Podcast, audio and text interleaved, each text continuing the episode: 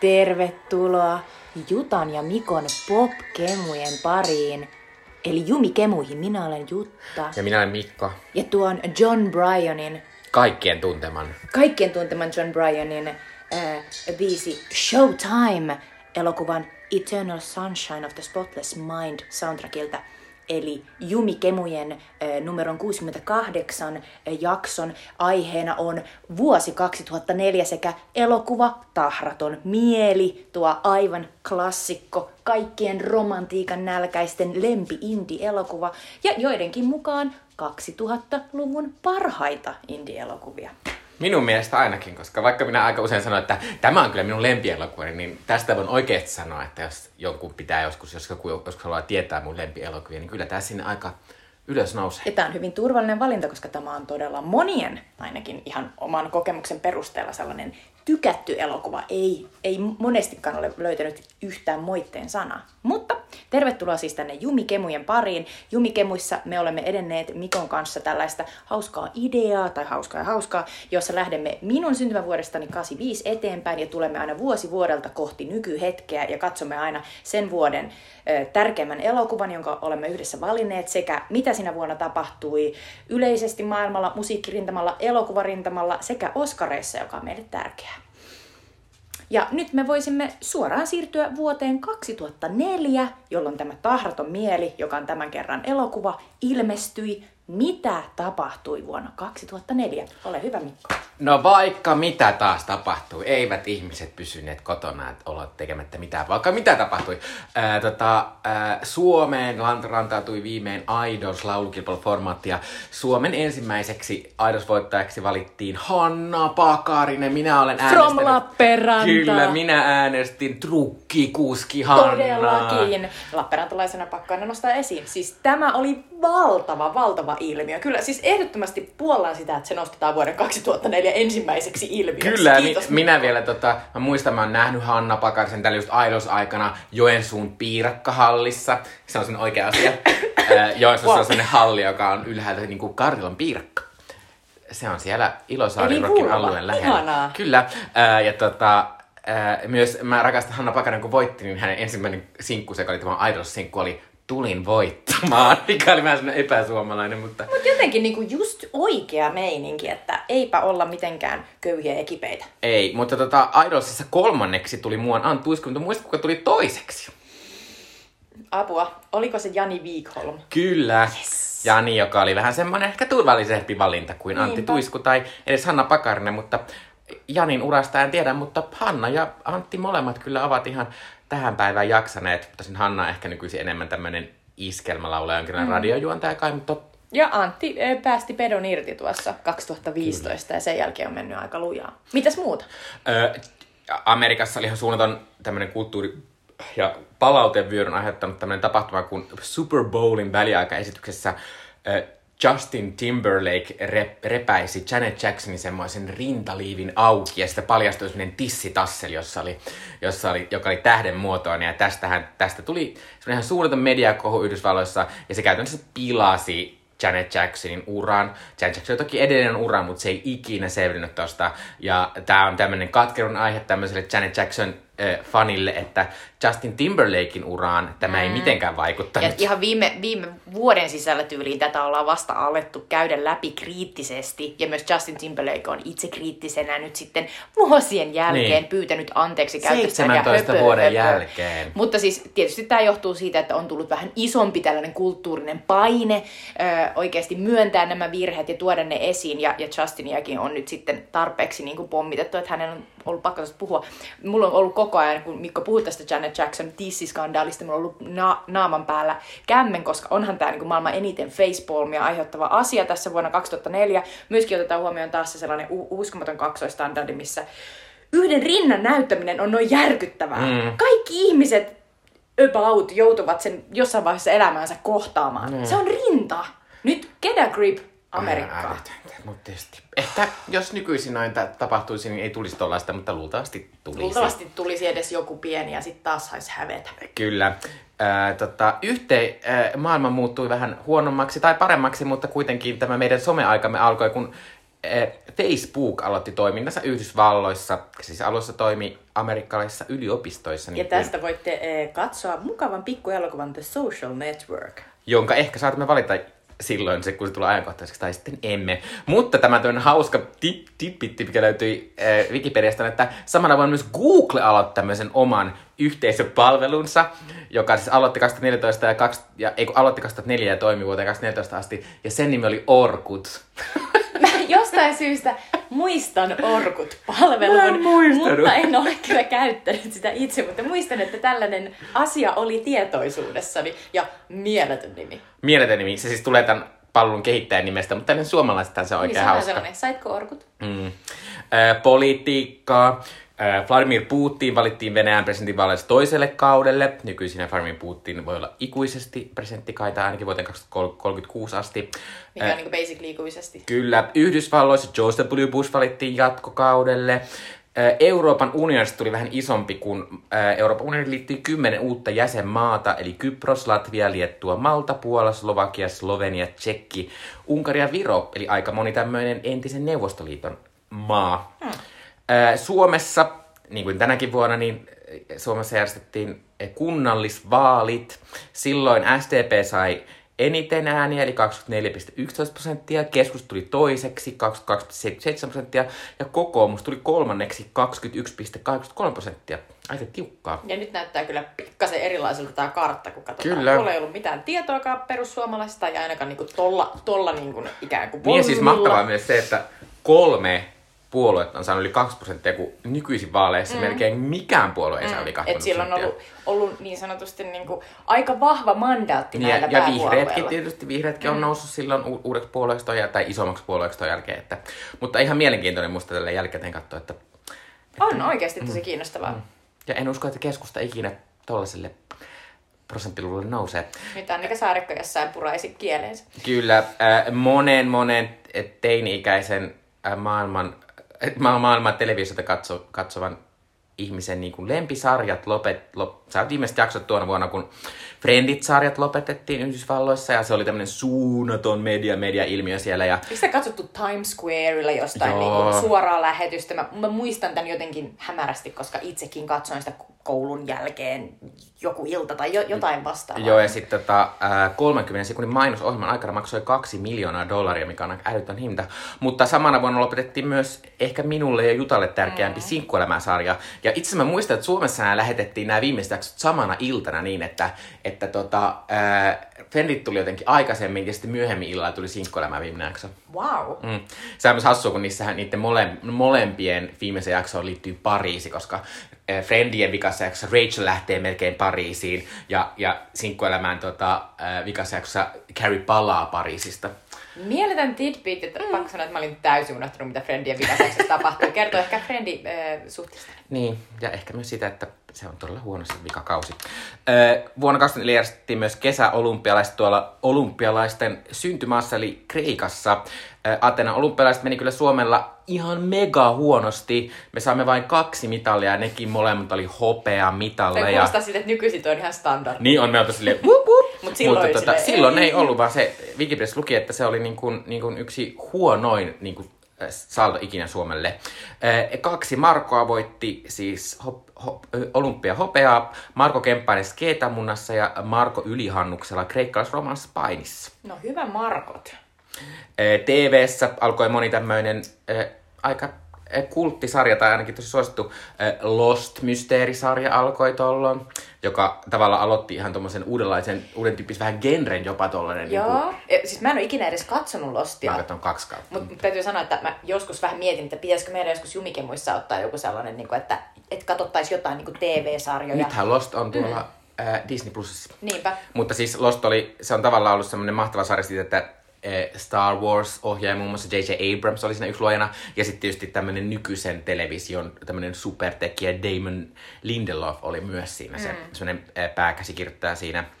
Eh, Sitten House-sarja Pöpökammoisesta Hugh Laurista. Se on parasta. Sarja, joka vakuutti amerikkalaiset sitä, että Hugh Laurie on amerikkalainen, mm. koska se on niin brittiläinen kuin joku keksijä tee. Mutta ehkä ne ei ole kattonut Ask Niin se- Jeevesia. Myös hänellä on erittäin hyvä amerikkalainen aksentti sitten. Eikä se edes ole Ask Jeeves. Ask, Ask Jeeves oli semmonen a- internetin alkuun Se kyselypalvelu. Se oli Jeeves and Wooster. Kyllä, kyllä. joo, joo, joo. Mutta se oli siis sarjassa Hugh Laurie ja sitten Stephen Fry esittivät tällaista tota, hassua parivalokkaa. Toinen oli miespalvelija ja toinen oli tällainen vähän kujalla oleva tota, Kyllä. oliko se myös jotain niinku etsijöitä vähän, tai jotenkin silleen, kai se joku mysteeriasia Mut oli. tällä kaksikolla oli kaksi sarjaa. Eli oli tämä Jeeves and Wooster ja sitten oli vielä joku toinen. Joo. Mutta ennen niitä vielä Hugh Laurie näytteli Black Adderissa, eli Mustassa kyyssä. Ja senkin muistan.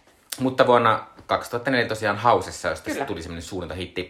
Toinen ihan suunnaton, suunnaton tollon hitti oli Desperate Housewives, eli täydelliset naiset Niin parasta, se tulee sarja. nykyisin telkkarista uudestaan. Mm. Ja se on todella, se on todella sellainen 2000-luvun alku. Joo, ne, se, se, muoti on aivan mieletöntä, ne hiukset tietysti, ne, ne ei ole kauheasti muuttuneet tietysti ehkä jossain tietyssä kotirouvaskenessä, mutta silti niin kuin jotenkin se, on, se, siinä on jotain outoa. Ja niin sit se on hassua, kun se, on, jäänyt niin, se on niin semmonen tavallaan saippua oopperamainen. Niin mä oon silleen, että tää on ollut se, joka tulee illalla, josta kaikki puhuu sit seuraavana Niin päivänä. musta, se, että... se on kauhean kepeä.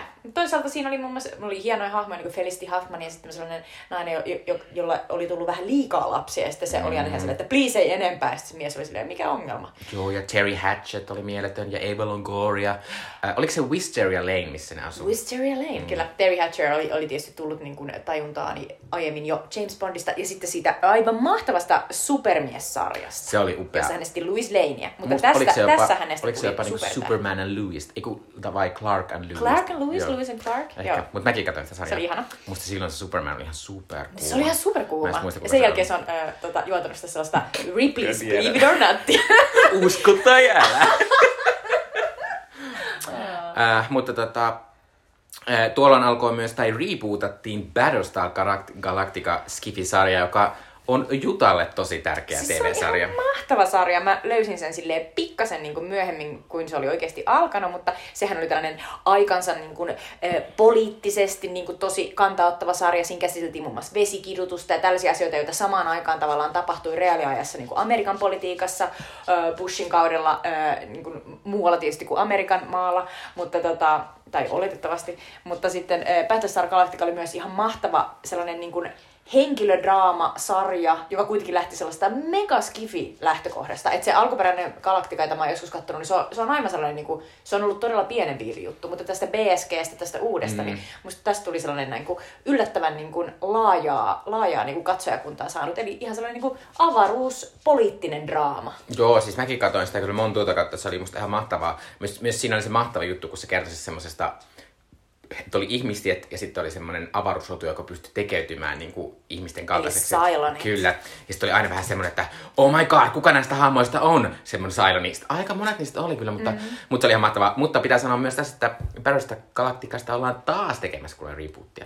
Mutta se on ihan kauhean niin kuin jotenkin sellainen hedelmällinen niin kuin se koko sarja aj- ajatus, koska siinä oli aina sai myös arvutella, että onko tämä maailma, jota ne kuvataan, onko tämä meidän tulevaisuus. Ja sitten lopussa tulikin vähän sellainen, että mm, mm. Hyvä skifi tekee noin. Öö, myös tämmöinen uraurtava gay queer-sarja, eli Code, joka kertoo lesbonaisista Los Angelesissa, ehkä, joo, kyllä. öö, alkoi tuolloin. Öö, ja sehän sitä tehdään edelleenkin. Sehän on, oli ja on niin kuin ihan mega kepeä ja ihan sellainen tosi verrattavissa Desperate Housewivesiin siinä, että, että kysymys on pelkästään saippua operasta, mutta se oli tietysti kauhean kiinnostava, koska, koska ei tuollaista sarjaa oltu aiemmin mm. tehty ikinä. Että kaikki hahmot olivat joko lesboja tai bi, bissejä. Ja kauhean kauniita kaikki. Kauhean kauniita. Sekin siinä oli täys, täyttä kauniita ja rohkeita. Mm. Mm. Mutta semmoisia lesbot on. Kaikki lesbot on kauniita. Jos sä sä... Varmaan Los Angeles. Se, ää, tota. Ja sitten minun yksi lempisarjasta ikinä, eli Muodin huipulla mm. muotirealitysarja alkoi tuolloin myös. Ää, Muodin huipulla jatkuu edelleen. Mutta sanoppa nyt kuulijoille, jotka ei ehkä niinku tajua, niin muodin huipulla on siis se, missä tehdään muotisuunnittelijoista tähtiä. Kyllä. Kyllä yritetään. Joo, ja sitä joo. juonti alussa Heidi Klum. Kyllä, kyllä. Ja sitten se Tyra Banksin juontama sarja. Se on huippumallihaussa. Aivan, Siinä tehdään joo. malleja. Just näin. Joo.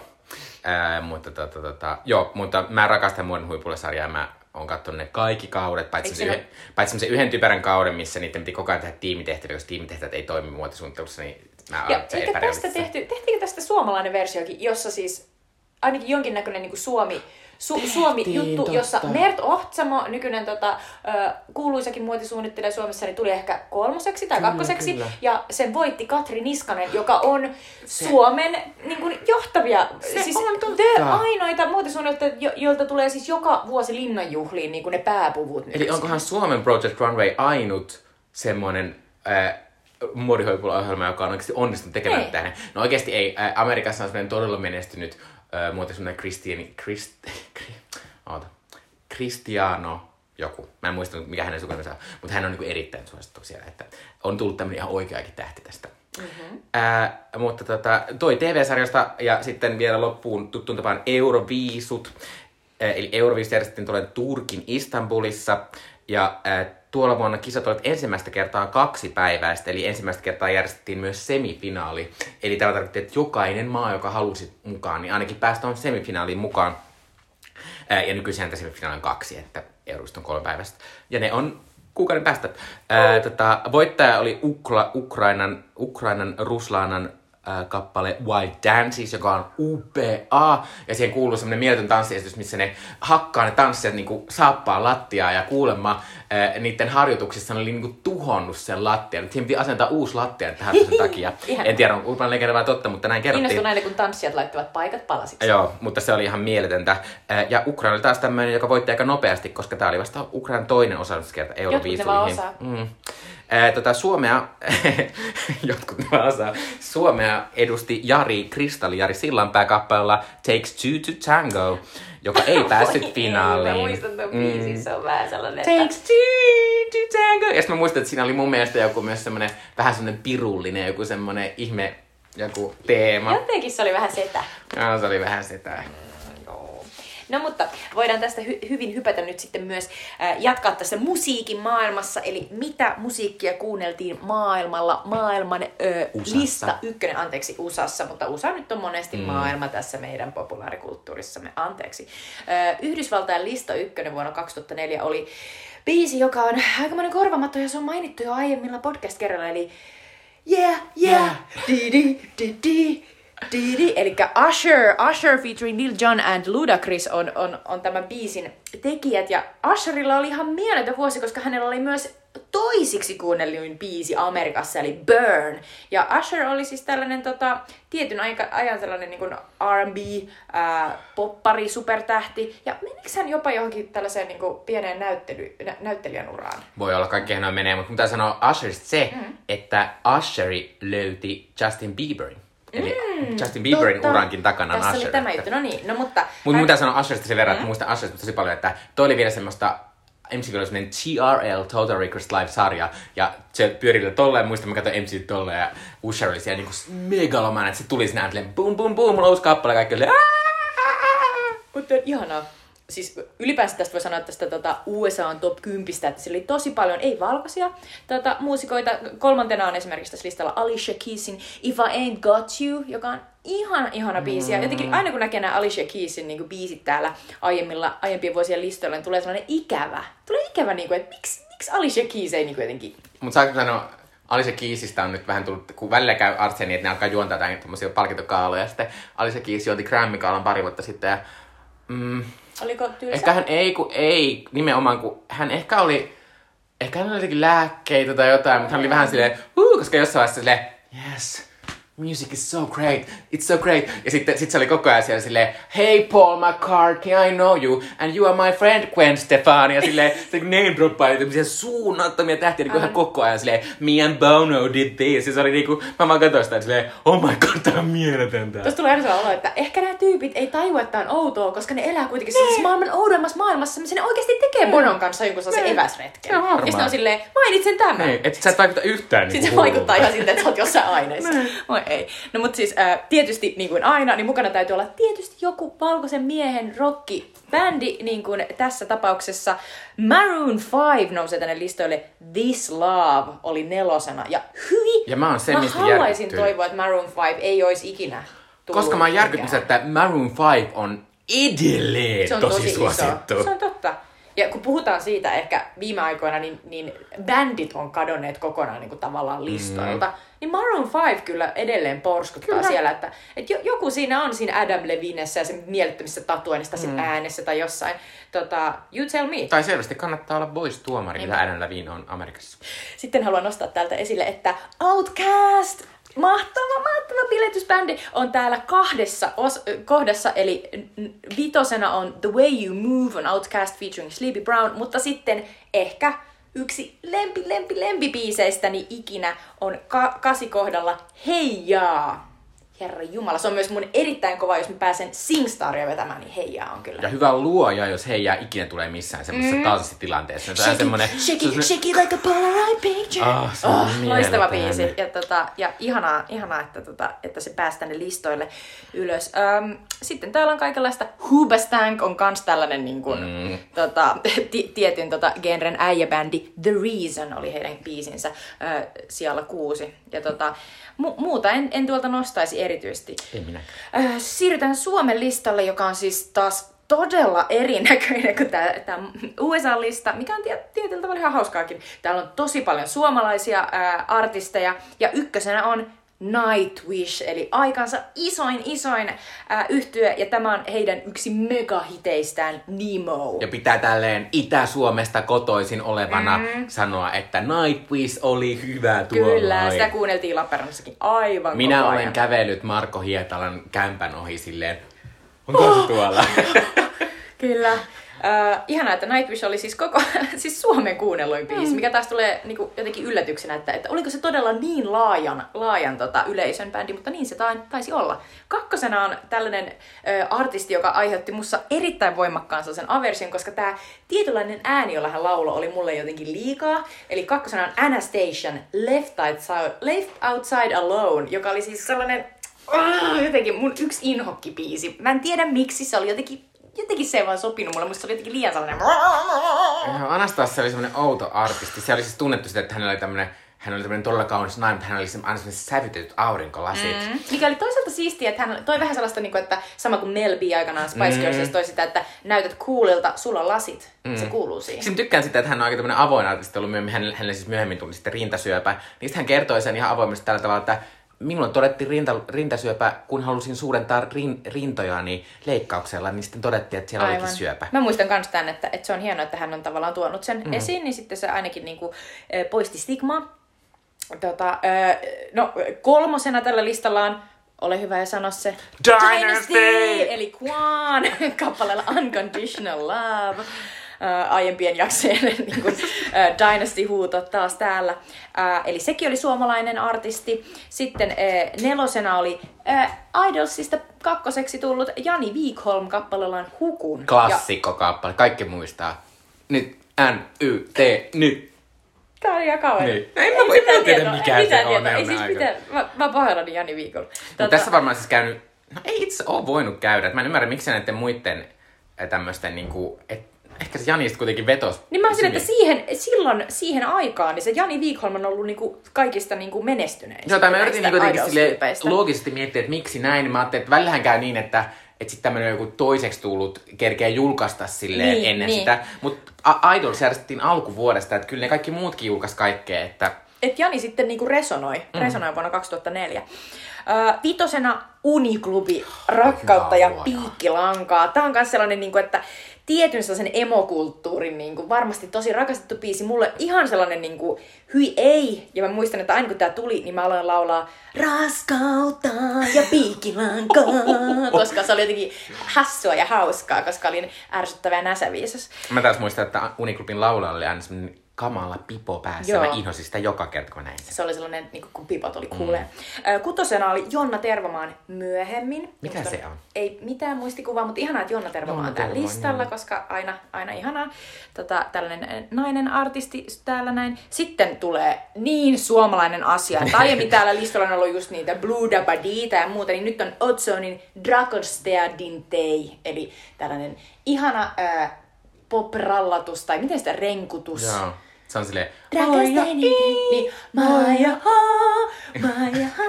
Maja ha. Okei, eli sitä voi mennä tanssimaan varmasti jossain päin maailmaa diskossa joka päivä. Äh, kasina on sitten Maroon 5 This Love, eli ainoa, ainoa joka on ihan sama kuin Yllätys, tuossa yllätys, että se oli Suomessakin suosittu. Niinpä. Sitten ysinä jotenkin tällainen vähän niin kuin ysäri, ysäri niin kuin tällainen äh, fiilareita tuova No Doubt. Mutta onko tämä joku semmoinen niinku comeback-asia sitten tämä It's Musta, mustakin tuntuu, että, että ehkä oli. Mutta mulla ei ole hirveästi muistikuvaa tästä biisistä siltä ajalta. Mutta kymppinä pakko mainita vielä Egotripin matkustaja. Oh my Eli god, mä en ole ikinä, ikinä käynyt karaokeessa niin, että täys laulettu. Tää on ikinä. niin paras. Mä, mä aikanaan olin ö, kesäduunissa, missä mun ö, silloinen siis ö, lukiokaveri, nykyinenkin kaveri, niin, niin se, me ajettiin kahdestaan pakua aamulla duuniin. Ja siis se kidutti mua laulamalla tätä biisiä niin kuin huonosti silleen... Sitten mä olin, että ei, ei, ei. Eli tota, joo, mutta mun mielestä tää on tosi kiva biisi ja tää on tosi ha- On, on, vaikea. on, on, ja on. mä ihailen ihmisiä, jotka laulaa tämän karaokeessa, mm. koska tää ei ole helppo. Sitten tää on myös, mulle tulee nykyisin mieleen tästä aina Suomilove. Musta tää on just se kappale, Mm. mikä aina se on Suomilovessa. Se on totta. Mutta mennään sitten ö, pois musiikkimaailmasta elokuviin.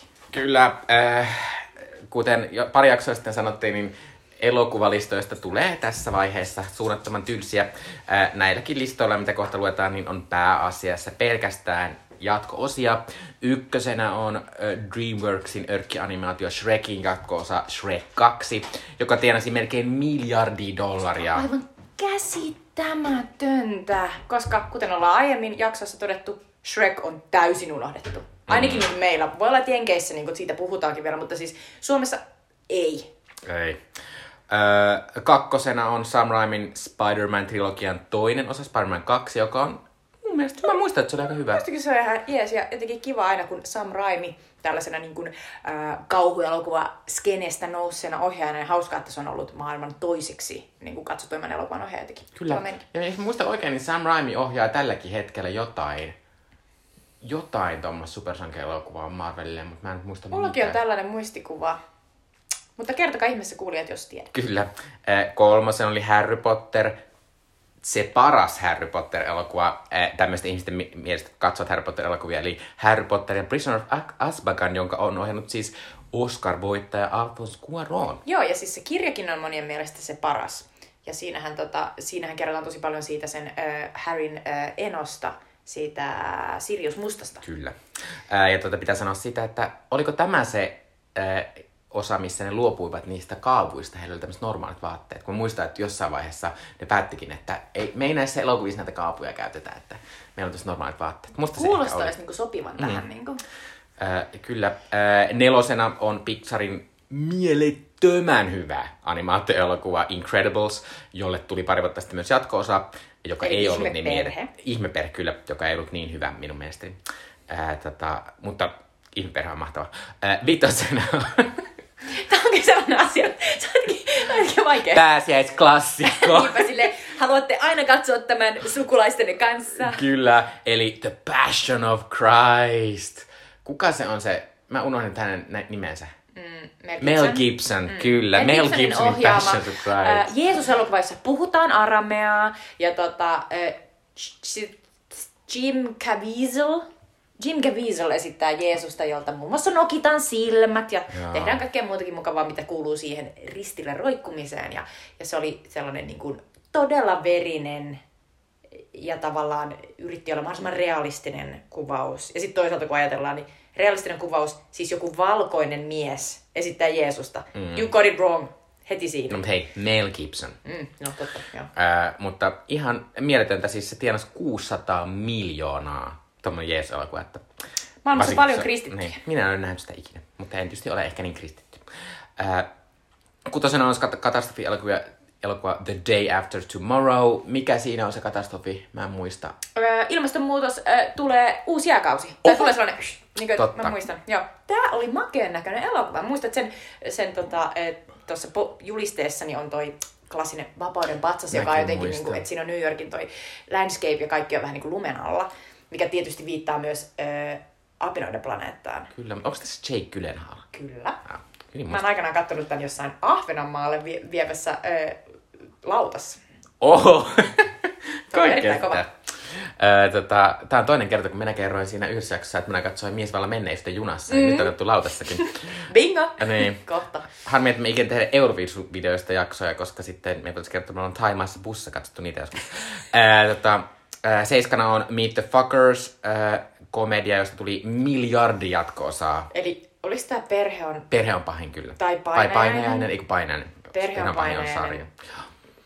hirveä asia, missä Robert De Niro Kyllä, tää menetti eikö puhu- kasvonsa se- hetkeksi ihan Mutta eikö täydellisesti. se puhuttu myös tästä jossain tästä Robert De Niron mielettömästä, että jokainen huono komedia, mikä vaan lähetetään Robert De Niron suuntaan. niin Se oli silleen, että okei. Joo, mutta tota, nyt oli semmoinen juttu just jossain lehdessä, että tämä johtuu kai siitä, että hänellä on tämmöinen erittäin high maintenance estranged wife, jota pitää niinku pitää niinku Se rahoissa. kuulostaa ihan mahtavalta tällaiselta salaliittoteorilta, missä yrittää pelastaa meidät Niin. siltä, että Robert De Niro vaan on huonoja päätöksiä tekevä Niin. henkilö. Eikö sille, Ja ei kun se on ahne. se vaimo.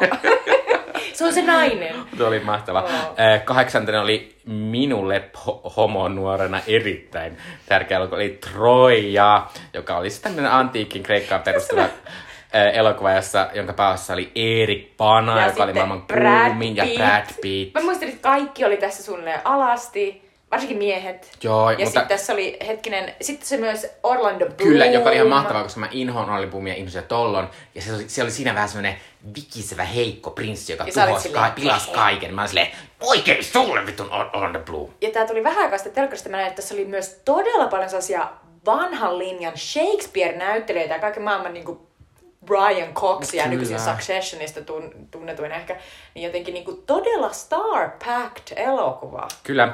Yhdeksäntä oli animaatio Shark Tale. Mä en muista tästä mitään muuta kuin sen, että äh, tämän semmosena kappaleena Christina Aguilera ja Missy Elliott teki versioon Car Wash. I'm working at the car wash, yeah. Mä muistan sen vaan. Ihana, ihana tämä muista. Ja kymppinä on äh, Oceans-sarjan toinen osa, Oceans 12. Joka on by the way elokuva, joka kun se tulee telkkarista,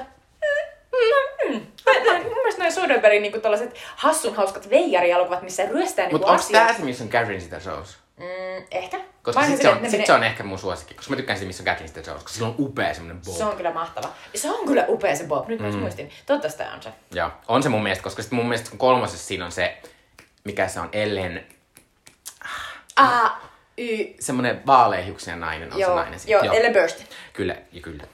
Äh, Suomeen, Suomessa äh, ykkösen oli Harry Potter, koska suomalaiset rakasti Harry Potteria. Ja suomalaiset perheet menivät katsomaan sitä. Mutta myös tää on mahtava siinä, että täällä on ihan sikana siis tota, tai siis lasten leffat helposti on ollut aika iso juttu, koska Se on ollut Suomessa aina niinku se kakkosena juttu. oli an- Disneyn täysin unohdettu animaatio Karvelin Kar- Koda. Mä en edes nähnyt En tota. mäkään. Enkä Mitä se ikinä aio katsoa. Siis mun mielestä mä ymmärrän, että Karvelin Kodassa on sama juoni kuin Braveissa. Eli joku ihminen muuttuu tota, äh, karhuksi. Mm. Totta, joo. Joo. Silleen, the title gives it away. Kyllä. Ehkä, joo. Rita Hayward. Ää, tota, kolmantena oli Spider-Man 2, nelosena oli The Day After Tomorrow, vitosena oli Shrek, mutta kutosena oli Suomen väriä kuin Vares yksityiseksi. Onkohan tää eka Tämä on se Vares? eka varmaan Juha Veijonen. Ja sen jälkeen se vaihdettiin ja muun muassa Markus Selin elämäkerrassa käy ilmi viimeistään, että miksi. Eli oli, vähän, miksi? oli vähän dekiksellä. Ah, Piti vaihtaa. No voi harmi. En ole nähnyt yhtään Vares-elokuvaa, mutta olivat hirveän suosittuja joskus. Mm. Seiskanakin on suomalainen, eli Markku Pölösen koiran kynnen leikkaaja. Jossa mä muistan aina, että siinä oli Peter Fransen ja mä olin silleen, siihen aikaan erittäin kuuma oli hän. Ja toki edelleen. Mutta silloin mä olin silleen, että yrittääkö ne tehdä siitä tahallaan huonon näköisen? Mä olin silleen niinku offended. Joka Kyllä, silleen, kyllä sitä kannattaa. Suomessa ei ole kamalasti tosi hyvä Mä silleen, että älkää, älkää nyt dumpatko sen päälle mitään Kyllä. kamalaa. Eh, Kasina oli Bridget Jones elämä jatkuu, eli Bridget Jones elokuvan toinen osa. Joka on Ys- siis tosi paljon huonompi kuin ykkönen. Sori, No on, mutta, mutta silleen niinku, ei niinku, silleen niinku kat- katastrofaalisen niinku huono. Ei, Ehkä. mutta joskus ihmiset saa esittää nämä mulle silleen täysin niin kuin samalla viivalla olla. Uhuh. Mä oon silleen, että ei, ei, Kauheeta. ei, ei. Smack their asses. Herran aika. Ysinä on Troja ja kymppinä on tämmöinen vielä unohdetumpi Disney-leffa Lehmäjengi.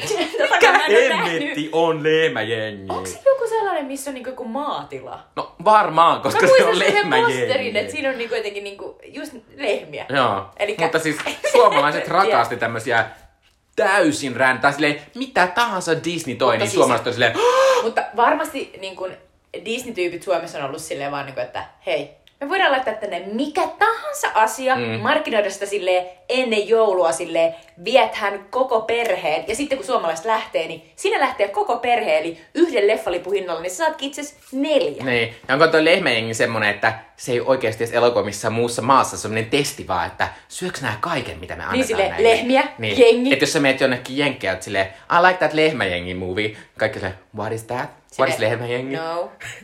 Joo, se olisi, Joo. olisi mahtavaa. Ää, tästä voidaankin hypätä kivasti tästä lehmäjengistä, joka ei luultavasti saanut Oscareita. Ei Joo, saanut. ei saanut. Ää, Oscareita. Suomalaisten pettymykseksi. Niinpä, suomalaiset odottivat paljon suosikiltaan. Mm. Oscarit järjestettiin 27. helmikuuta 2005 ja juontajana oli ensimmäistä kertaa komikko Chris Rock. Ja mun mielestä Chris veti hyvin. Mä muistan, että mä Mm. katsoin tämän. Ja tuota, Mutta Chris Rock on yleensä aika semmonen rohkea Joo, juontaja. se että- oli silloinkin jo vähän sellainen, niin kuin, että tipping on ice. Uh, eniten ehdokkuuksia saivat Marty Scorsesein uh, Lentäjä, eli The Aviator, 11 ehdokkuutta. Finding Neverland, eli J.M. Barry uh, biopic-elokuva, jossa pääsi Johnny Depp, se sai seitsemän ehdokkuutta, sekä Million Dollar Baby, eli Clint Eastwoodin elokuva äh, nyrkkeilyvalmentajasta, ja se sai seitsemän ehdokkuutta myös.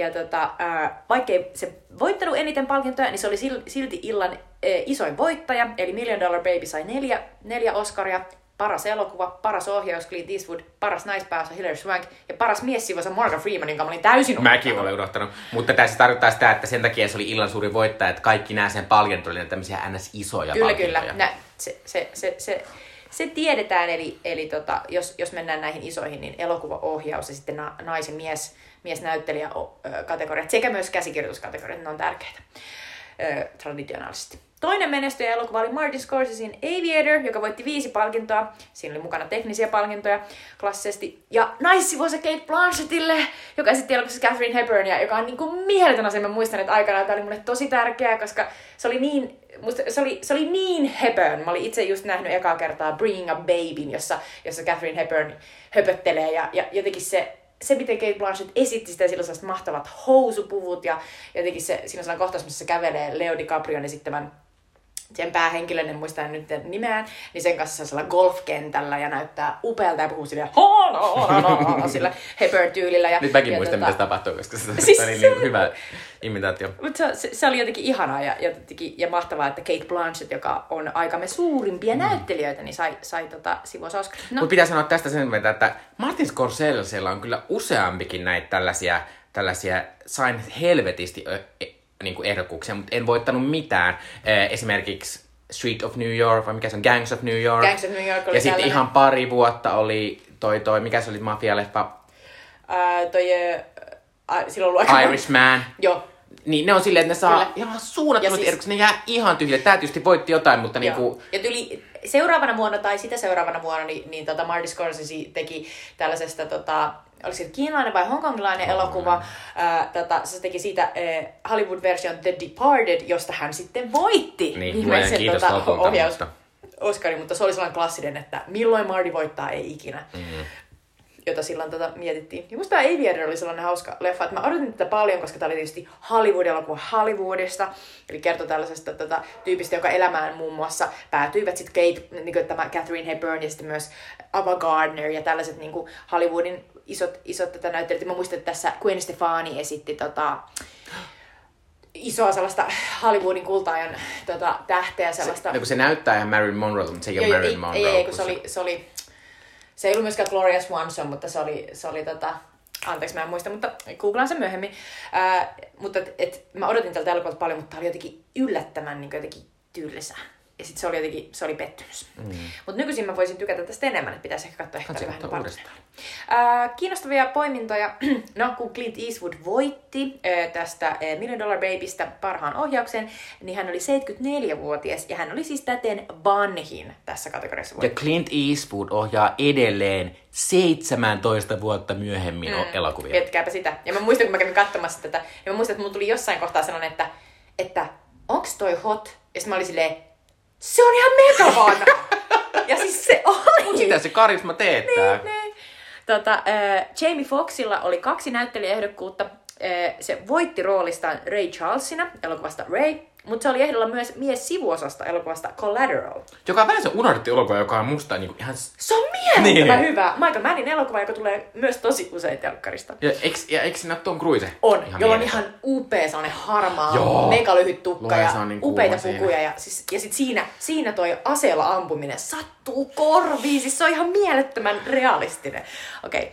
Hilary Swank äh, palkittiin to, jo toisen kerran naispääosa palkinnolla. Ja se oli tästä elokuvasta Million Dollar Baby. Ja hän oli voittanut naispääosa patsaan vuonna 2000 elokuvasta Boys Don't Cry, jossa hän esitti tällaista transsukupuolista Brandon Teenaa. Ja tota, Musta on vähän sellainen ou- outo, että tavallaan, että, että häntä jotenkin tolla rakasti, että kaksi, voit kaksi Oscaria mm. silleen niin kuin Jennifer Lawrence tyyliin, vaikka mm. Jennifer Lawrence voittanut mutta silleen kuitenkin, että tuntuu, että hän oli tämmöinen megalomaanin näyttelijätähti. Ja sitten, että et mikä hänessä niin Niin mä oli mietin, joku semmoinen, onko että ollut hänestä... kyse siitä, että, että kun hän on vaan saanut niin mahtavia rooleja, joihin hän on kadonnut tavallaan, että hän on tehnyt sen mm. tosi niin kuin uskottavasti. Ihan vaan silleen, että nyt, nyt mä uskon, että tämä on tämä hemmetin niin kuin köyhä, superköyhä niin kuin amerikkalainen työväenluokkainen tota, ää, niin kuin good for nothing Maggie, mm. muistaakseni, josta Clint Eastwoodin vanha paapa tekee niin kuin nyrkkeilijän ja sitten sille käy tosi huonosti. Sitten sä vaan uskot sen niin täydellisesti, että, että sitten sun on vaan pakko Niin, ehkä hän on, siitä. ja ehkä hän on niinku liian hyvä näyttelijä, että me ei niinku katsojana saada hänestä niinku, mi, niinku henkilönä tai niinku tyyppinä niinku Niin, et ehkä hän- mitään. että niin. ehkä, ehkä jotenkin tuommoinen tähteys vaatii myös sitä, että jossain roolissa su, sun pitää olla tavallaan sä itse vähän, mm. että ihmiset on silleen, ai sä oot tommonen Niin, tyyppi sulla vähän. on jotain sellaisia niin kuin omia niin kuin tavallaan puolia, jotka Niin. aina tuot mukaan. Voi olla. Tai sitten sillä on tosi paska agentti, joka on onnistunut kaksi kertaa. Joo, ja kaikki muu on mennyt huonosti, koska hän näytteli muun muassa tota Antti J. Jokisen The Resident-elokuvassa. Mä näin silleen... siis se... oli- Kahden Oscarin voittaja Niin. näytteli, joo. Tota, parhaana animaatioelokuvana palkittiin Pixarin ihmeperhe, jota Mikko tuossa äsken jo hehkutti. Parhaana vieraskielisenä elokuvana palkittiin Espanjan Meri sisälläni The Sea Inside, eli jotain, jotain, en muista enää. Mutta tota, oli kova ja siinä oli Javier. Kyllä mä en muista Javier. Javier.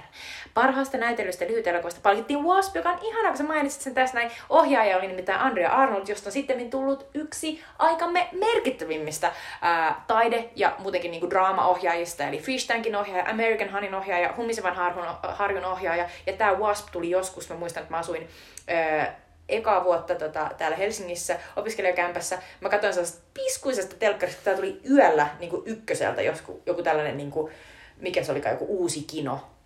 Ja tässä tota, yksi tällainen mahtava brittinäyttelijä, jonka nimeä en nyt muista, niin esittää just tällaista ihan mega mega köyhää ää, nuorta yksinhuolta äitiä, jolla on siis monta pientä lasta. Ja se on itse joku 19 tyyliin. Ja sitten se ihastuu se, se on ihastunut se poikaan, ja sitten se yrittää päästä sen kanssa treffeille, ja ne lapset jää keskenään. Ja sitten niin kuin, kauheasti pelottaa koko ajan, tapahtuu ihan hirveätä. Ja sitten siihen tietysti liittyy tällainen ampiainen. Mutta, niin kuin, mutta se oli jotenkin ihana se leffa, ja se, se kannattaa katsoa, jos, jos päädytte. Nyt kun sä kuvailit sen leffan, niin mä oon silleen, että mä oon varmaan myös nähnyt sen. Mm, se tuli joskus. Mutta tässä kategoriassa tänä vuonna oli ehdolla siis tästä parhaasta lyhytelokuvasta myös Taika Waititi, joka on nykyinen mm. aika iso ohjaaja myös Hollywoodissa. Mutta tämä kertoo siitä, että, että kannattaa katella vähän silmä, sillä, silmänä noita Oscareiden lyhytelokuva-kategorioita, että siellä on myös tällaisia tule, tulevaisuuden Ja musta on kiva ajatella, että suomalaiset on esimerkiksi päässeet ihan viime aikoina tuonne lyhytelokuvakategoriaan, nimittäin Selma Vilhunen pääsi mm. sinne elokuvallaan Pitääkö mun kaikki hoitaa? Eli ehkä jossain joku katsoo nyt Selma Vilhusta koko ajan, että vielä se sieltä nousee tänne ja tulee takaisin Oscariin. Toivottavasti. Ää, Cannesin kultaisen palmun voitti vuonna 2004 Michael Moore dokkarillaan Fahrenheit 9-11, ja se taisi olla myös Oscar ää, do- dokkarin voittaja. Kyllä, seuraavana vuonna ehkä. Ei kun en tiedä. Ehkä joo, varmaan tuona vuonna Joo, kyllä myös. joo. Joo. Mutta ää, pidemmittä puheitta voidaan varmaan siirtyä meidän tämän kerran elokuvaan, joka on siis Michel Gondrin ohjaama Tahraton mieli. Tahraton mieli ö, on siis, kuten äsken sanottiin, Michel Gondrin ohjaama, ranskalainen ohjaama, Michel, ranskalainen ohjaaja on Michel Gondry, ja sen on käsikirjoittanut Michel Gondry yhdessä Charlie Kaufmanin kanssa. Charlie Kaufman on tämmöinen yksi, ainakin ton ajan tämmöisiä suuria, suuria käsikirjoittajatähtiä, jos voidaan semmoista, semmoista sanaa o- olla.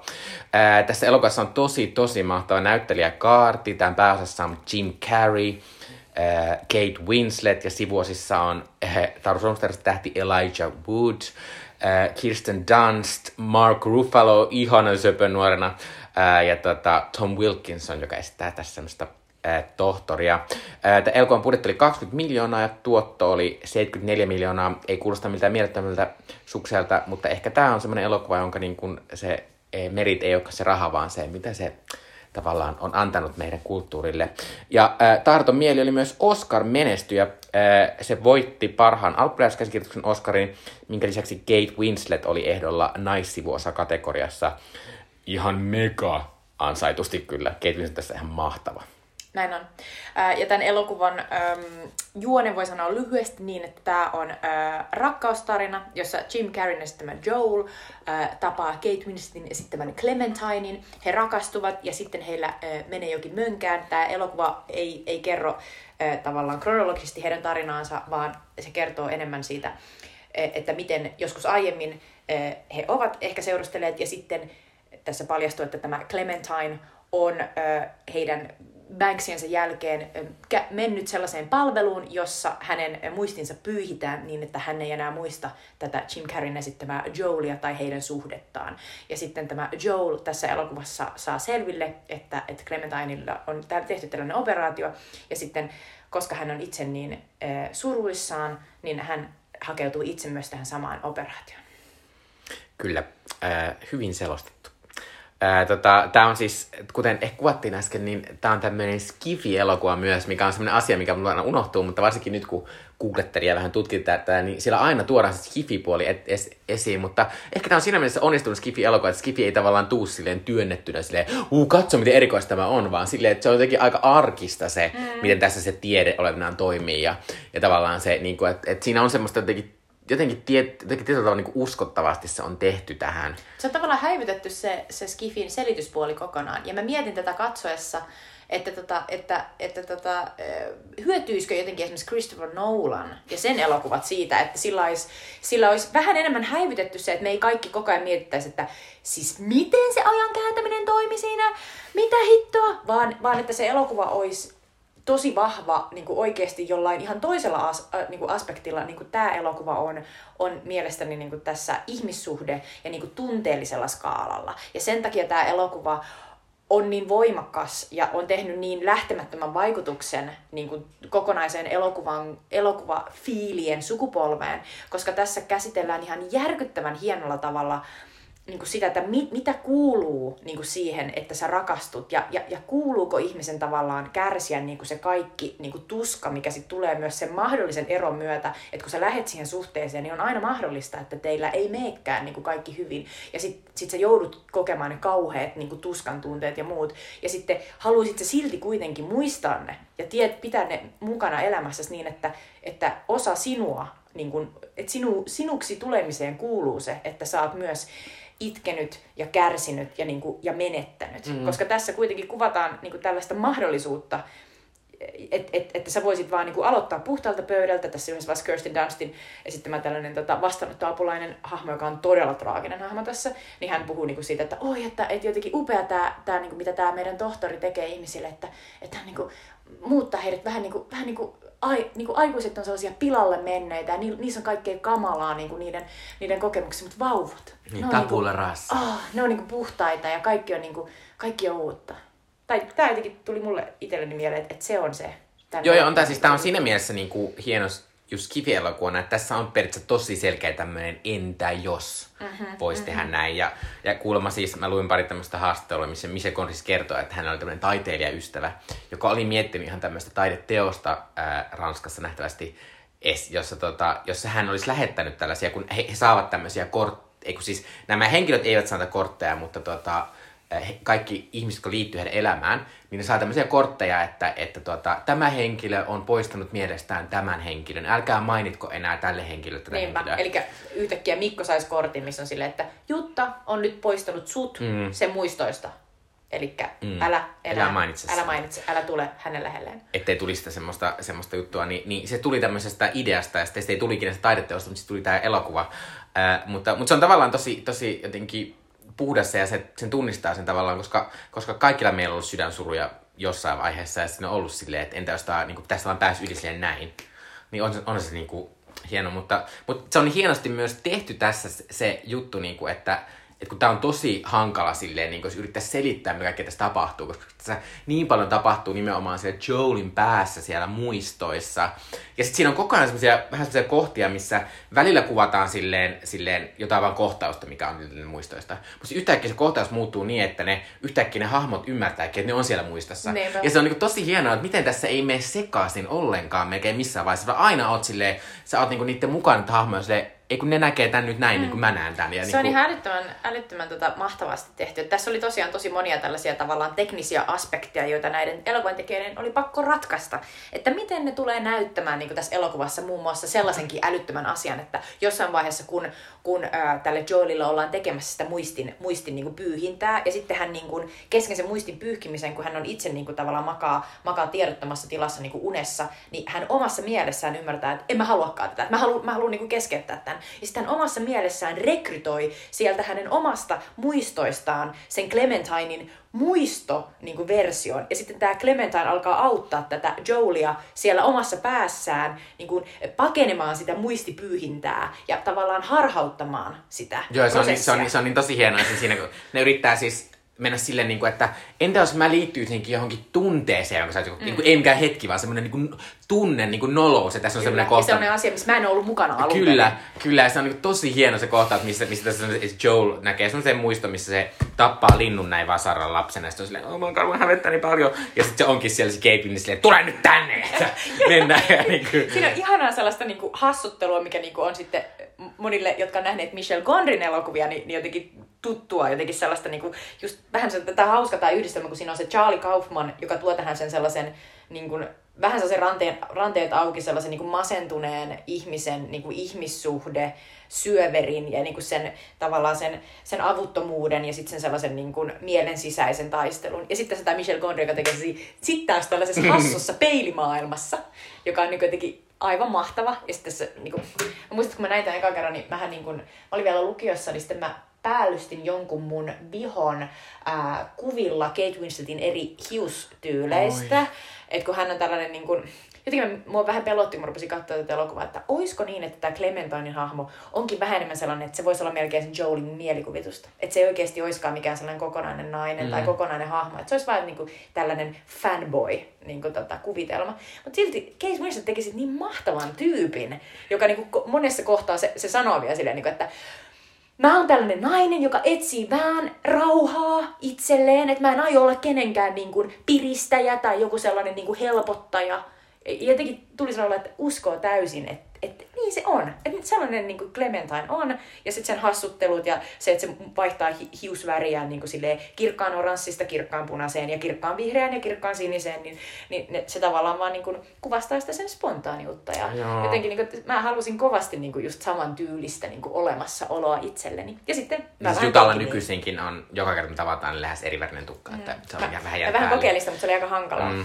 Mutta tota, pitää sanoa siis, että, että tässä on toisaalta, kun tässä on toi tommonen, tommonen hieno skifipuoli, mutta sitten tässä on myös, musta tässä kuvataan niinku tosi ihanasti sitä tavallaan sitä koko ihmissuhdeasiaa ja silleen niinku semmoisilla arkisilla pikkujutuilla ja semmosia, tässä on tosi paljon semmosia kohtauksia, missä niinku on niinku jossain peiton alla tai jotenkin on sille lähekkäin. Tai sitten ihan vaan semmosia romanttisia, vähän semmosia, niinku, että me mentiin tonne vitun lumeen leikkimään. Se oli niinku maailman kivointa meille, koska me oltiin sen kahdestaan ja ton kanssa mä uskalsin, koska tää Joel on myös aika tämmönen niinku, se on semmoinen introvertti ihminen, joka ei kauhean helposti lähde. Ja sitten tässä on kuitenkin kohtauksia, missä se Joel sit lähtee tämän Clementine niinku vetämänä silleen, tuu nyt, ja sitten se niinku riehaantuu siellä. Niin se on jotenkin musta ihan siis megalomaanisi ihanaa. Ja sitten tässä on myös ihan siis mega, tässä on myös jotenkin ihan hirveästi semmoisia tosi mahtavia kohtauksia, missä se näytteleminen on tosi pientä, mutta mä oon silleen, tää on niin mahtavaa. Siinä on se mahtava kohtaus, missä ne jotenkin, ne on semmoisessa kiinalaisravintolassa syömässä ja sitten ne katsoo muita ja silleen, toivottavasti me ollaan samanlaisia pariskuntia kuin noin, jotka ei puhu toisilleen. Ja sitten ne yrittää puhua sinne, niistä tulee. Ja sitten yksi mun lempikohtauksia on tässä, kun tässä on semmoinen, tässä tulee vähän tämmöinen Kate Winslet räntti, mutta tota, ää, tässä on siis ihan siis, musta on ihan mielettömän hieno se kohtaus, kun ihan ekalla, ekalla kerralla, kun tämä Jim, Jim Carreyn hahmo kuulee, että, tota, että tämä Clementine eli Kate Winsletin hahmo on poistanut sen, niin se menee sen työpaikalle ja on silleen, niin kuin, että hei.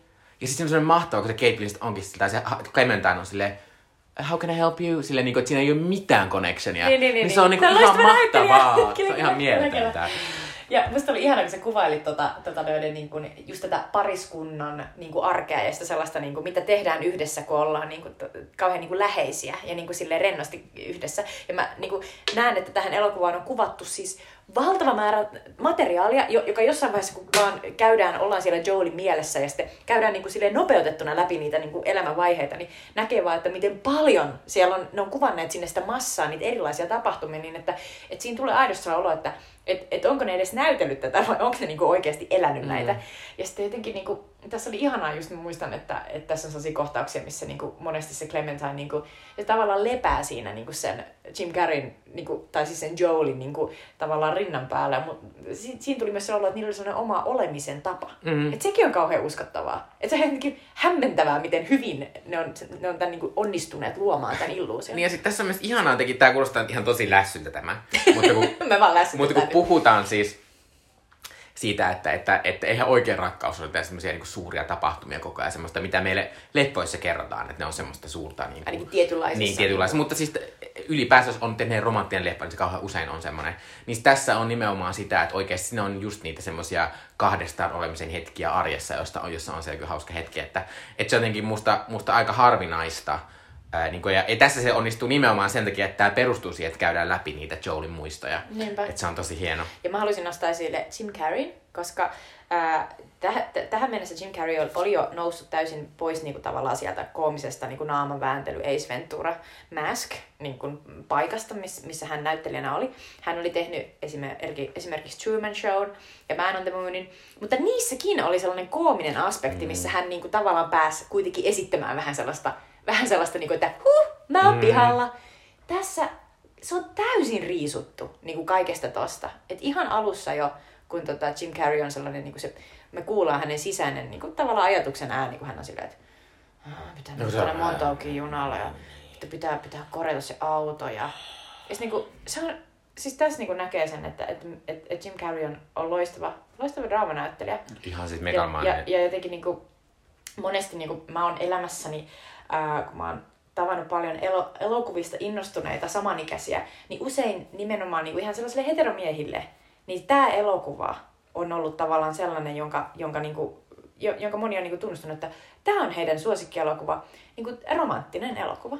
Sille, ja sitten toi, varmasti se johtuu siitä, että tuo Jim Carreyn Joel on ehkä vähän sama tapa kuin varmaan 500 Days of Summerissa, niin tosi sellainen niin kuin samastuttava mm. päähenkilömies, joka on just tällainen... Ja vähän, suomalaisille. Niin, vähän nerdi, ei osaa ilmaista itseään, tuntee just niinku it, itsensä jotenkin tavallaan kykenemättömäksi eläytymään, heittäytymään. Ja, niin, ja, ehkä, sen, ja, ja, se... sitten, ja sitten on aika tuomitseva ja tavallaan niin kuin mm. tarvii hirvittävästi Ja sitten sen tyyli on koko ajan vähän semmoinen, niin kuin, että vaatteet on vähän isoja ja niin. tukka on vähän tiellä. Ja anteeksi, ja mä todellakin stereotyypittelen tässä mutta, totaalisesti. Mutta, mutta mm. tavallaan niin kuin ajatusleikinomaisesti, niin hän on erittäin samastuttava hahmo. Mutta vaikka hän onkin tässä päähahmo, niin silti toi Clementine nousee niin kuin sellaisena yhtä vahvana mm, niin kuin tavallaan mm. tyyppinä, joka on niin kuin, ei mikään sellainen mysteerinainen, silleen naisia ei voi mm. ymmärtää, vaan enemmän sellainen, että hän on aito hahmo, aito henkilö.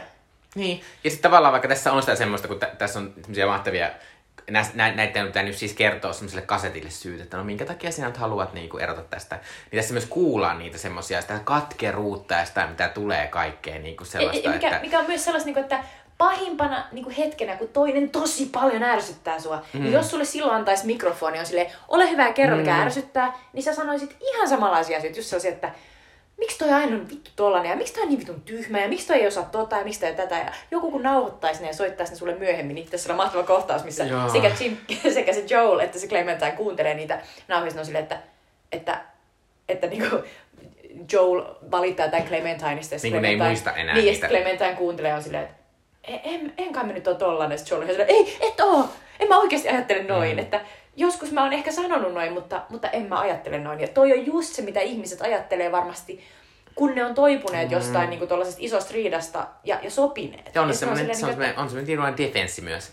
Äh, mun täytyy sanoa tästä näyttelijäasiasta silleen, että mä luin tuommoisen Misekori haasteon tähän liittyen ja, ja se kertoo tämmöisen mahtavan jutun, että kun äh, Jim Carreylla on, tulee aika luonnostaan kuulemma semmoinen aika iso ja semmoinen, mm. että hän on semmoinen, hän on tottunut uralla, että hän on niinku se Waa! ja sitten hän on siellä silleen, niin hänelle piti koko ajan silleen, no niin, Pienemmin. no niin, pienemmin. Ja sitten tässä kuulemma on tosi paljon se impro-asioita, mutta ei ikinä Jim Carreylle, kun Michel Gondrylle aina tullut, että Jim, tää on draama-elokuva, lopeta toi. Niin, ja sitten se, oli, sit se oli kertonut Kate Winsletille samasta kohtauksesta, tää on vähän hauska elokuva, tee näin. Niin kuin, että siinä on koko ajan semmosia, niin kuin, että, että niille on annettu näyttely ihan eri ohjeet. Aivan. Ja sitten on semmoinen kohtaus ihan alussa, missä, missä Kate Winslet niin kuin, lyö tosi kovaa Jim Carreyä niin kuin, niin kuin, äh, käteen. Niin se on kuulemma, Kate Winslet oli vaan tehnyt sen silleen, niin kuin, kun sillä oli sanottu, että sun pitää olla vähän jotenkin silleen Yllättävä. yllättää tää Clementine. Joo. Niinpä.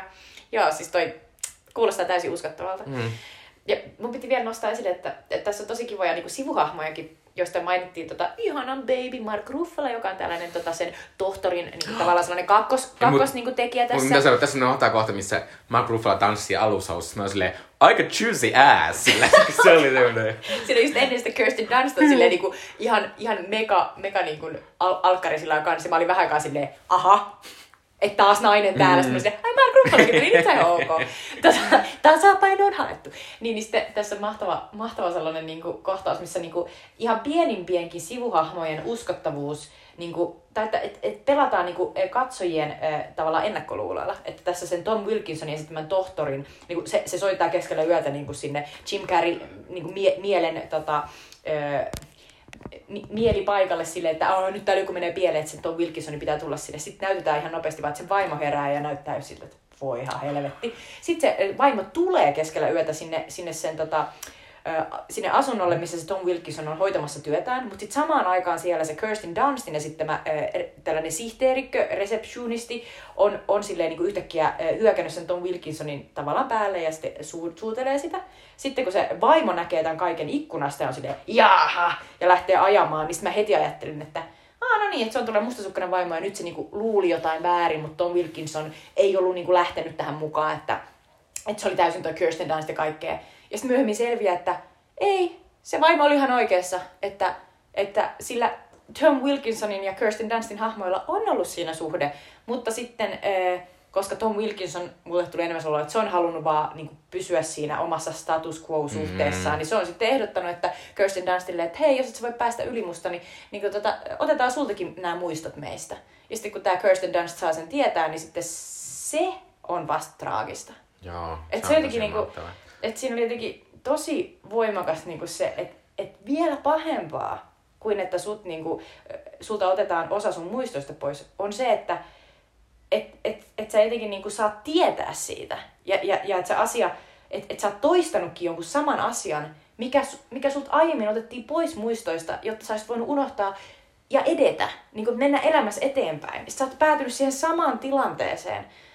Niin si- siinä tulee myös sellainen ajatus, että, niinku, että, että ollaanko me vaan, mi- mikä on niinku se tavallaan, että ollaanko me, niin meidän pitää vaan toistaa jotain samoja Niin. kaavoja ja mikä on niinku se oman halun ja mikä on muiden johdattelun niinku määrä siinä. Se on jotenkin älyttömän hieno. Eh, Toinen tämmöinen pieni juoni tässä on, joka on tämmöinen tosi creepy juoni, mutta tämä, eh, Elijah Wood on tässä tämmöinen mahtava Patrick. Onko se Patrick? On. Ehkä. Ja, ja silloin tämmöinen mahtava juoni, että eh, Greaseball. tähän kuuluu siis tämmöinen, että sen Joelin on pitänyt kerätä kaikki asiat, mikä sen kotona liittyy tähän Clementineen, semmoiseen pussiin. Ja sitten se on sen pussin sinne toimistolle, mistä po, to, tapahtuu tämä muistin juttu, tai se alkaa sieltä, tämä muistin poistaminen. Äh, mutta sitten tämä tota, äh, Elijah Woodin hahmo on niinku varastanut sen kassin, ja sitten lukee sillä kaikkea juttuja, mitkä liittyy näin Joelin ja Clementinin suhteeseen, ja yrittää niiden avulla iskeä sitä Clementinea. Siinä on, siinä on mahtavia se juttuja, Mahtava että creep. ne yrittää, se yrittää luoda niitä samoja semmoisia kohtauksia, että ne menee makaa yhdessä semmoiselle romanttiselle paikalle ja sitten sanoa siellä sen samaan ääneen. Ja sitten on mahtavaa, kun se tulee sieltä silleen, I have never been this happy, I could die right now. Ja sitten sä vaan silleen, tää on niin creepy ja kauheeta, know. mutta tää on mahtavaa. Se oli, se oli tosi, se oli Mm, to. Ja tohon aikaan Elijah Wood oli kuitenkin, niinku, se- just niin kuin Mikko sanoi, se oli se esitti Frodo Bagginsia. Mm. Lotrissa oli ihan mega suosittu. Ja mä muistan, että tuossa elokuvassa tuli eka kerta sanoa, että onko se jotenkin, mm. onko se jotenkin Ja, sinä, ja sinänsä ihan rohkea valinta Oli. häneltä. Mutta tota, jotta tämä meidän jakso ei kestäisi ikuisuuksiin, niin lopetetaan tämä. Me ei puhuttu melkein ollenkaan niistä kaikista mielettömistä Michel Gondrin skifi visuaalijutuista, jotka tekee tästä elokuvasta vielä mahtavamman, niin kuin, että, että tämä on tämmöinen mieletön elokuva ja kannattaa Menkää katsoa se aina, kun... oikeasti. Aina, tämä on Viaplayssa, katsokaa. Kyllä, kyllä, kyllä. Ää, mutta yleensä meille siis on ollut, tai on aina tämmöinen juttu, että me kerrotaan, että jos tämä asia, mistä me puhutaan, niin ei ole meidän lempijuttu tuolta vuodelta, ää, tai vaikka onkin, niin me suositellaan jotain muuta asiaa tältä vuodelta, ää, ja tota, haluatko Jutta aloittaa? No mä voin suositella jo tässä paljon puhuttua Million Dollar Babyä, joka on vähän outo suositus, mutta siis mä oikeasti niin jo, mulla on tästä elokuvasta sellainen, että jos mä haluan itkeä oikein kovasti, niin tämä elokuva on sellainen go-to-elokuva. Että musta on niinku uskomattoman liikuttavaa se, että miten se Clint Eastwoodin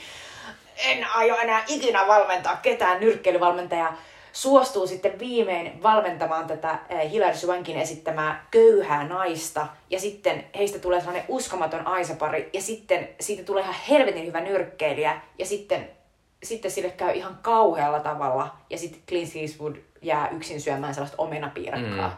Niin nyt kun mä vaan kuvittelenkin tätä, mä rupean itkettää. Niin mun mm. mielestä tää on ihan hyvä syy. Ku, kuinka usein sä oot itkenään syönyt omenapiirakkaa? Se ei edes liity siihen omenapiirakkaan, se vaan liittyy siihen, että mä näen niinku sen kerran, niin kuin, että sen vanhan miehen silmissä syttyi valo ja sitten se kuoli. Oh no. ja mä olin ihan silleen, että pappa. Mm. Joo, ole hyvä. Sano sun se lemppari. Mun oikea lemppari on tahdoton mieli, mutta mä haluan nostaa tämmöisen, tämän vuoden toisen tämmöisen eh, mahtavan mun mielestä elokuva, eli Closerin, joka on tämmöinen Mike Nicholsin ohjaama draama-elokuva, jonka pääosissa on Julia Roberts, Natalie Portman, joka on mielettömän upea tässä, äh, Clive Owen ja Jude Law. Ja tämä on siis tämmöinen tosi, tosi niin kuin, tavallaan vihamielinen ja rankka niin kuin tämmöinen ihmissuuden draama, missä ihmiset käyttäytyy todella paskasti tosiaan kohtaa. Äh, mutta, mutta mä muistan tämän vaan elokuvan, kun katsoa tämän, kun mä asu, asuin Joensuussa, ja mä muistan, mä kävelin Joensuun keskustan läpi, läpi ja vielä pidemmännekin mun kotiin. Ja sitten sit mä, niin kuin, mä olin tästä tosi vaikuttunut sen takia, että tässä oli jotenkin niin semmoisia isoja raakoja tunteita. Ja sitten mä olin, mä olin teini, joka ei ollut seurustuliikenne kenen kanssa, eikä ollut mitään. Ehkä oli vähän kaipuutakin semmoisia, että saisi jotain. Niin mä olin silleen, voi kun tuntis edes jotain, edes noita tommosia tosi ikäviä tunteita. no. Äh, niin, toi on tommonen mun muista tästä, mutta kyllä mä oon katsonut tämän ihan pari vuoden sisään edelleen tää on musta ihan hyvä elokuva. Ja siis, jos haluaa nähdä loistavaa näyttelijäntyötä, niin Million Dollar Babyssä on myös character actor Margot Martindale, oh joka esittää Hilary Swankin äitiä, joka on ihan mega white trash. Upea. Ei se oikeasti, mutta... Ei, mutta siis tuossa elokuvassa. Ää, lopuksi vielä Sweet Chili Dippi. Eli vielä meidän kulttuurisuositukset teille Sweet Chili Dipin muodossa. Minun suositukseni on HBOssa juuri alkanut äh, lyhyt sarja, en ole ihan varma monta siinä, mutta Kate Winsletin tähdittämä Mayor of East Town, joka on siis dekkari, rikossarja, joka kertoo tällaisesta pienen kylän äh, etsivästä poliisista, jonka nimi on Mare, jota Kate Winslet esittää. Hänellä on tällainen tota, erittäin tällainen käytännönläheinen ö, suhtautuminen elämään, ihmisiin ja työhön. Hän asuu ö, oman äitinsä, ö, la- lapsensa, lapsen lapsensa kanssa ja sitten vielä naapurissa asuu hänen eksänsä, joka on juuri mennyt kihloihin. Et he, hän, hän, hän elää tälleen niin kuin tavallaan rennosti ja, ja tota, jotenkin sille läheisesti. Sitten hän on tällainen kylän niin kuin tavallaan tuttu poliisi, joka, joka yrittää aina silleen tavallaan tehdä asiat niin kuin, ihmisläheisesti, että tässä ekassa jaksossa hän muun muassa just saa tietää, että, että on tällainen niin kuin, ö, ryöstö tapahtunut, ja sitten kun hän näkee tällaisen yhden narkkariksi tuntemansa nuoren miehen, niin sitten hän lähtee sen perään ja juoksee ja yrittää saada sen kiinni, ja sitten kun mukaan tulee vähän sellainen hermoheikko nuorempi konstaapeli, jolla on, jolla on esimerkiksi aseen, niin hän käskee sitä laittamaan heti sen aseen pois, että hän voi vaan puhua tämän narkkarin pois tällaisesta talosta ilman, että kukaan kuolee. Ja niin kuin jotenkin, siinä on jotenkin sellaista ihanaa sellaista vanhan ajan sellaista, millainen poliisin pitäisi olla tavallaan ajatusta, että, mm. että hän niin kuin huolehtii muista ja yrittää pitää yhteisöä niin kuin tavallaan niin kuin hyvänä. Mutta sitten tässä on myös upea jotenkin tällainen Kate Winslet-mäinen niin kuin sellainen upea ää, perustavanlaatuinen, olen tällainen, ota minut tällaisena kuin olen, niin kuin tämä hahmo. Et ensimmäisen jakson perusteella mä oon jo ihan silleen, niin kuin, että tämä on ihan niin realistinen ja mahtavan niin sellainen elämänmakuinen tyyppi, joka just klenkkailee menemään, kun se vahingossa kaatuu ja, ja sitten silloin niin kuin hiukset jollakin tavalla ja sitten kun sitä tulee iskemään baarissa, niin se tyyliin sylkee sen naamalle sen kaverin silleen, että huu me, kun kaveri on vaan silleen, että joo, oot tosi kaunis, saanko sanoa. Niin jotenkin aika sellainen niin kuin, jotenkin myös sellainen vähän suomalainen. Mutta jotenkin niin kuin, ihanan olonen ja mä rakastan näitä tällaisia niin kuin, pieneen paikkakuntaan niin kuin, ehkä pesiytynyt joku kauhea asia, nyt selvitetään ja heti tässä on sellainen tosi traaginen tavallaan niin kuin sellainen tarina, missä niin kuin, yksi tyyppi kuolee ja mua heti niin kuin kylmäs sydämestä. Mä olin silleen, että voiko se Mayor äkkiä selvittäisi tämän asian ennen kuin enemmän nuoria Mutta kuolee. luultavasti siinä menee joku Niin. 7-2 jaksoa. Äh, mun täytyy sanoa myös, että minä myös katsoin tämän, tässä oli mahtava juttu se, että mä, olin, mä katsoin samana päivänä tahdottoman mielen niin kuin a- aikaisemmin päivällä ja sitten illalla katsoin tämän. Ja mahtavaa nähdä Kate Winslet tolleen.